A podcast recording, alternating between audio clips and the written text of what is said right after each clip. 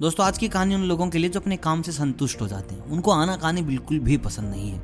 चाहे वो अपने घर वाले हो, दोस्त हो, रिश्तेदार हो, कोई भी हो, जो अपने काम में किसी की भी खलल नहीं चाहते और जैसा कर दिया वैसा ही ठीक मानते हैं। देखिए, आपने जो कर दिया है अच्छा है। Done is better than perfect अच्छी बात है। लेकिन कई बार कोई कमी निकालता है तो हम उसके ज़रिए कुछ अच्छा कर जाते हैं। आपकी सोच यही होनी चाहिए। अगर नहीं है तो ये कहानी सुनिए और आपकी सोच ऐसी हो जाएगी। देखिए, इस कहानी के मुख्य पात्र पिता और पुत्र हैं। अब बात करते हैं कि आखिर हुआ क्या, जिससे कि इस कहानी से आप कुछ सीख पाएँगे। देखिए, इंसान बहुत अच्छा मूर्तिकार था। वो बहुत फ़ेमस था, लोग उनके पास दूर दूर से आते, अपनी मूर्तियाँ बनवाते। कुछ भी चाहिए होता, लोग उन्हीं से बात करते, कहीं भी कोई भी काम हो दूर दूर से लोग उनके पास आते। यहाँ तक राजा के लिए भी सारे काम वही मूर्तिकार करता था, और वो चाहता था कि उसका बेटा भी एक अच्छा मूर्तिकार बने।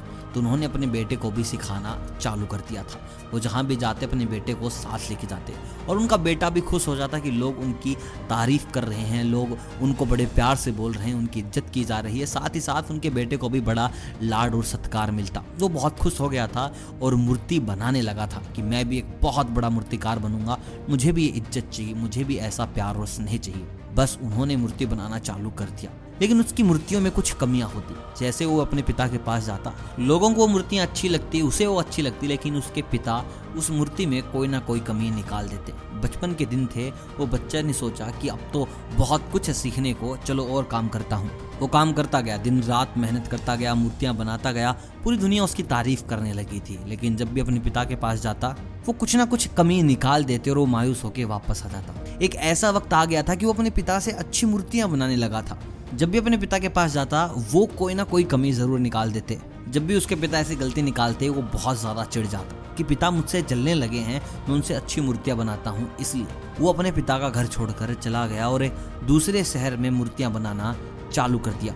दूसरे शहर के लोगों को पता चल गया था कि ये उस मूर्तिकार का बेटा है और उनके पास जाने लगे मूर्ति बनवाने के लिए।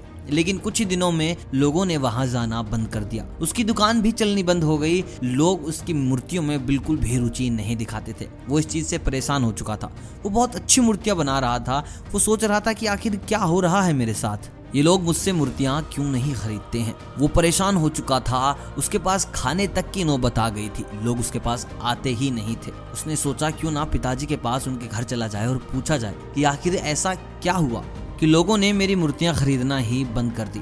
वो अपने पिता के पास गया और उनको बोला, पिताजी, मैं आपके पास था। लोग मेरे पास आते थे, मेरी मूर्तियों की तारीफ़ करते थे, मुझसे मूर्तियाँ खरीदते थे। मैं घर छोड़ के भाग गया। मैंने सोचा कि आप मुझसे बहुत जलते हैं, जिसके चलते मैं घर छोड़कर चला गया था। अकेला रहने लग गया था, लेकिन लोगों ने मेरी मूर्तियाँ खरीदना ही बंद कर दिया है। अब आप ही बताए, मैं क्या करूँ? उसके पिताजी ने उससे कहा कि, बेटा, तेरी मूर्तियाँ बहुत अच्छी थी, बहुत ज़्यादा अच्छी थी, लेकिन सबसे जो बड़ा कारण है कि तुम इस हालात में आ गए हो, ये वो है कि तुम खुद से संतुष्ट हो गए थे। तुमने सोच लिया था कि ये ही सबसे अच्छा है, इससे अच्छा कुछ भी नहीं हो सकता, इसमें कोई भी कमी नहीं हो सकती। और जब इंसान खुद के काम से संतुष्ट हो जाता है तो उसका काम आगे नहीं बढ़ता है, वो पीछे की ओर जाता है। वो जो भी करता है, अपने आप को सबसे बड़ा और सबसे समझदार समझता है, और जिसके चलते उसके काम में गिरावट आ जाती है, और यही तेरे साथ हुआ। जब मैं तेरी कमियाँ निकालता था तो तुझे मैं गलत लगता था। इसके चलते तू बाहर गया, और तू बस अपने काम से संतुष्ट होने लगा। लेकिन जब तू छोटा था तो मैंने तेरी कमियाँ निकाली, तेरे काम को बेहतर किया। और बेहतर किया, और बेहतर किया। और तेरा काम इतना बेहतर हो गया था कि तू मुझसे कहीं ज़्यादा अच्छी मूर्तियाँ बनाने लगा था। लेकिन फिर भी कोई ना कोई कमी मैं इसलिए निकालता था कि ताकि तू और बेहतर हो सके, और ज़्यादा निपुणता तेरे पास आ सके। लेकिन तूने इस चीज़ को गलत समझा और ज़िंदगी के ऐसे मोड़ पर आके खड़ा हो गया, जहाँ तू बिल्कुल अकेला है। और दोस्तों, ऐसे ही न जाने हम कितनी बार अपनों को छोड़ देते हैं, बस इसी चीज़ के चलते। कि हम में कमी निकालते हैं। हमारे काम को कभी भी सराहना नहीं मिलती। देखिए, कोई भी इंसान अगर आपकी सराहना नहीं कर रहा है, आपकी तारीफ़ नहीं कर रहा है तो इसका मतलब ये नहीं कि वो आपसे प्यार नहीं करता। इसका मतलब ये नहीं कि वो आपका दुश्मन है। क्या पता वो आपका दोस्त हो, वो आप में और निखार चाहता हो।